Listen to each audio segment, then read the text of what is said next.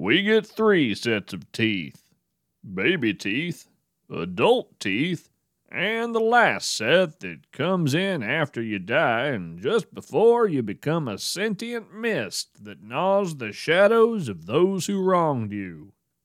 Welcome to the Crypto Naturalist.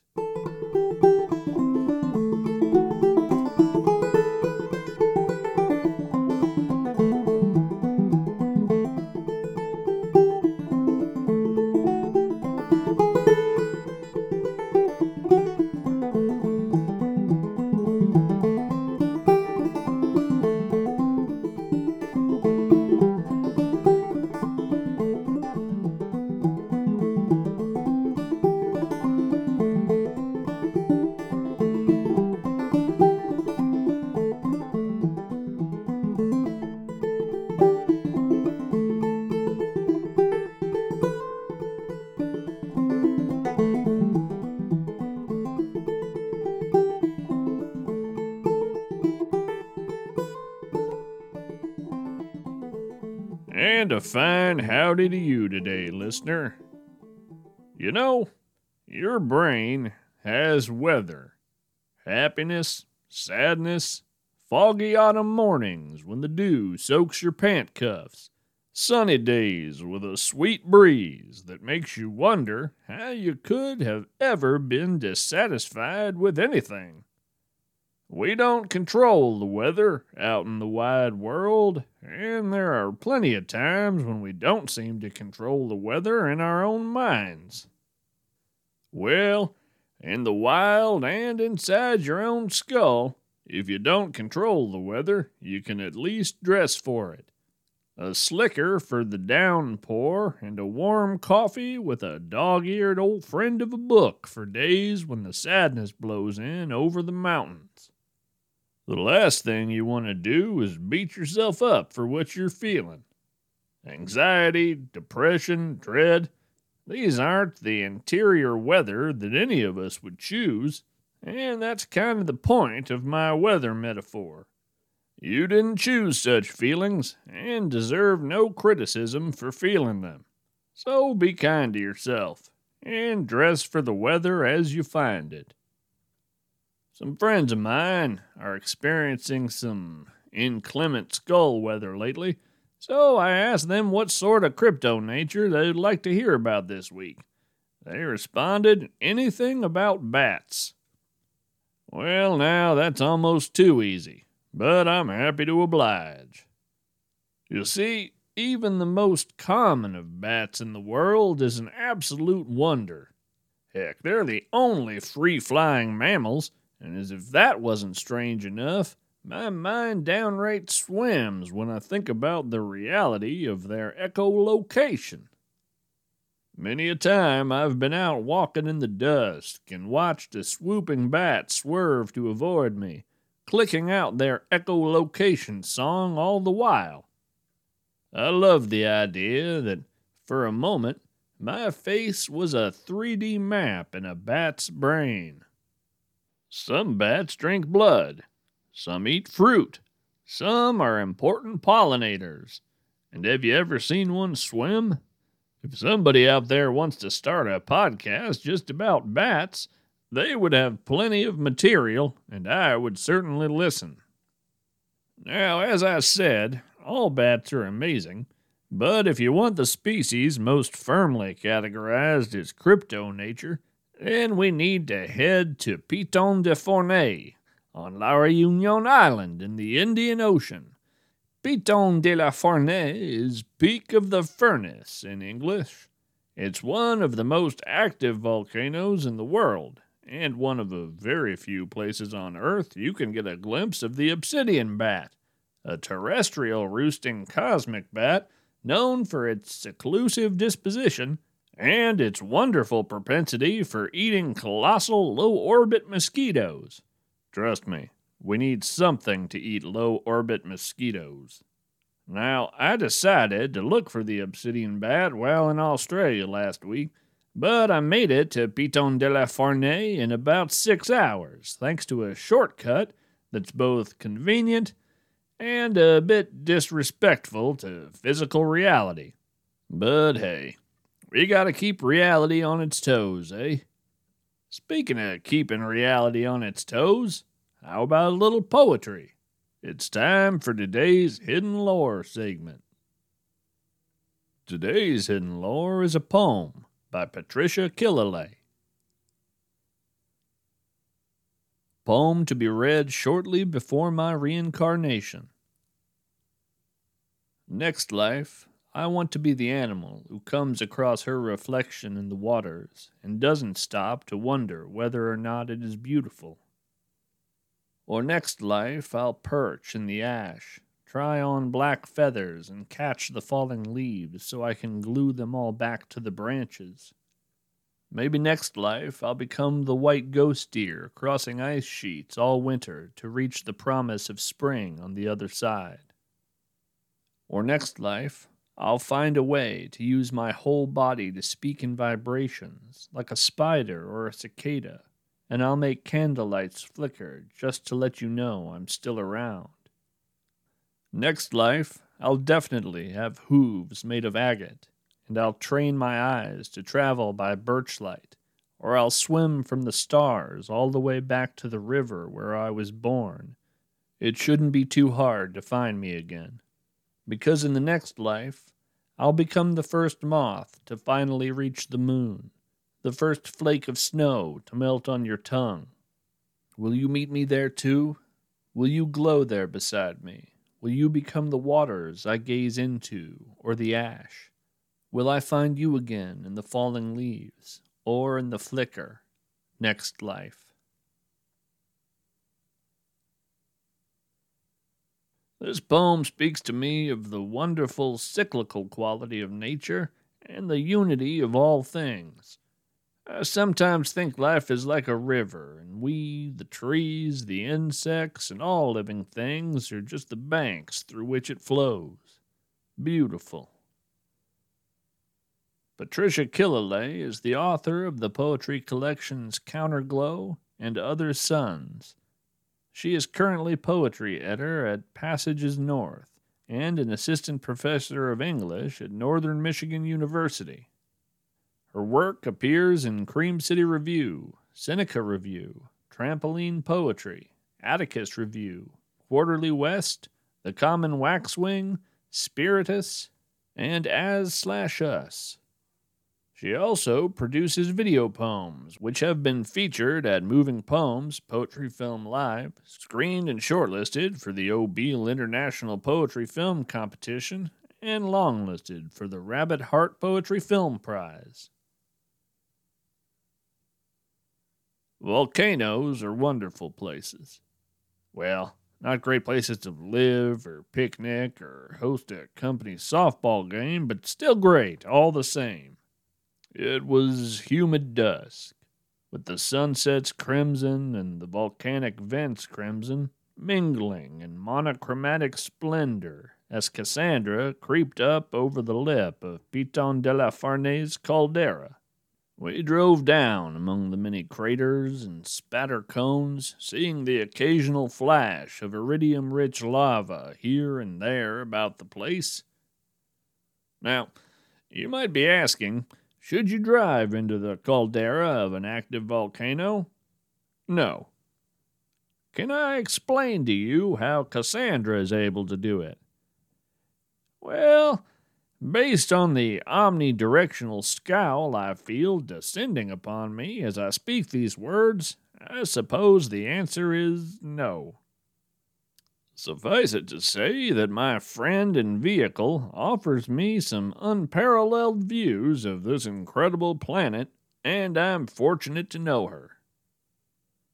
Now, normally, in these situations, I prefer to leave Cassandra and find a place of concealment from which to watch for the cryptid in question. But this time I opted to stay inside and remain uncooked. In any case, as far as I know, the obsidian bat doesn't have any predators, so I didn't imagine it would feel threatened by one out of place RV within the caldera. You may have noticed that I say the obsidian bat rather than an obsidian bat. That's because, as far as we know, there's only one a notch eared old giant with a hundred meter wingspan. As the name would imply, the obsidian bat appears to be made from obsidian, though I doubt that's literally true. Still, its skin looks like polished black stone, and through that volcanic glass there appears to be veins of liquid fire branching out from a pumping heart like a setting sun burning through a stormy cloud bank. Beyond that, I'll just say the creature looks like a work of origami in stone. Sharp, precise angles in lieu of skin folds or fur. Now then, let's see. Today is Thursday. Yeah, so we were waiting several days to spot the obsidian bat, and I was feeling a little uncharacteristically impatient when one of the nearby craters splintered upward in a shower of stone and spewing lava. The bat climbed up out of the earth, and, wouldn't you just know it, it did in fact resent a lone RV encroaching on its home territory. In the time following that particular moment, I have apologized to Cassandra many times for my miscalculation and I do so again now. Sorry, Cassandra. I'm a lifelong learner, and this one was a new lesson for me. The obsidian bat wasted no time, hissing like a high voltage spike blowing a transformer and snatching us up in its angular maw. I say us, and us it was, but of course, it was Cassandra's side panels that got dented and her paint that got scratched. Uh, apologies again, old friend. Wild animals are, well, wild. And it's a fool who thinks he can always predict their behavior. Still, my fault. I was given a fair amount of time to think about that as we were rocketed upward into the atmosphere in those dark glass jaws that glowed with the rosy light of newly forged metal. The sudden G force of the trip absolutely devastated the horchata I was enjoying, and frankly, I'm still coming to terms with the idea that I'll never get that beverage back. Now, next thing I knew, we were high enough to see the curvature of the earth and Cassandra and I were discussing her possible aptitude for being a spacefaring vehicle when, thankfully, we were saved by the presence of the obsidian bat's preferred prey, a low orbit mosquito. There it was, shining in the dark emptiness above us, cycling through colors like a perturbed cuttlefish. As you may know, Low orbit mosquitoes appear as a dozen or so images or instances of the same animal transposed one upon the others. Picture an iridescent mosquito the size of a moving van. Now picture 12 more ghost images of the same creature on top of the first, each facing a different direction and menacing you in a different way. Forgive me, I'm Sure, I don't need to describe low orbit mosquitoes to you folks. I imagine they're ubiquitous enough at this point to feature in most grade school discussions of common critters. Anywho, the magnificent bat released us to pursue the probability bending insect, and we began tumbling back toward terra firma. A process I'm told is hot and uncomfortable, particularly on the tires. Again, Cassandra, I'm sorry. Well, eventually our parachute deployed and we had a leisurely descent into the Indian Ocean, wherein I am now recording this broadcast. There you have it an obsidian bat, a low orbit mosquito, a very patient and forgiving RV. The world is full of wonders. Now then, I see we're running out of time, but it seems to be our good fortune to have a new field report to help close out this episode. Let's take a listen. Trillium Spencer reporting on Crypto Naturalist frequency 11581. Hold in your hand a pine cone. See it as a city block gently peeled from the earth and rolled into a conical shape. See the tiny buildings jutting out in all directions, delicate wooden architecture pressed lightly into your palm. Smell it. Resin, pine, wood, something earthy, something meant for the sky. To call a pinecone a city is a metaphor, except when it isn't. Sometimes that's the literal truth of what it is. A brief story. Some of you will know that I spent the last 16 months in the spiral caves beneath Lake Hope. I went there to see the luminescent subspecies of hellbender salamander rumored to call those caves home. The result of that search is a story for another time. But the point is, I brought a comfort pine cone along with me to remind me of the whoosh of pine boughs catching the summer wind. Such reminders are important deep within the ground. Well, I was scrutinizing this pine cone in the absolute dark of the cave when something glimmered A tiny square of light, small as a sugar granule. I pulled my magnifying glass and found that one of those building like fingers of wood was more than building like. It was absolutely a building, dotted with tiny square windows, and one of those windows had a light on. As you can imagine, I couldn't see much. A square of light, uh, perhaps a row of beige cubicles within, the distinctive waxy green of a lopsided office plant. Difficult to be certain. As I studied the window, a tiny figure came into view. I believe, based on her swaying movement, that she was running a vacuum cleaner while nodding to the rhythm of music I couldn't hear. She pivoted gazed out the window, and, small though she was, I felt that instinctive jolt of eye contact as she noticed me looming in the colossal dark beyond her window. I believe she shrugged. She reached for something out of my view, and then the window went dark. A shutter, perhaps? I can't say. Sixteen months in those caves, and I never saw that light again. Yet you, my peers, my fellow crypto naturalists, will know what I mean when I tell you that I do not doubt what I saw. Not for a moment. Trillium Spencer signing off. Huh. You know, I'll have to contact Trillium. I was actually inside one of those pinecone buildings once. Hmm? What's that, Cassandra? Oh, no, no, I did not shrink. Nothing so far fetched as that. It was simply a giant pine cone, orbiting a moon in another dimension. Shrinking. You do let your imagination run away with you sometimes, friend. Well, until next time, remember, we're all strange animals. So, act like it.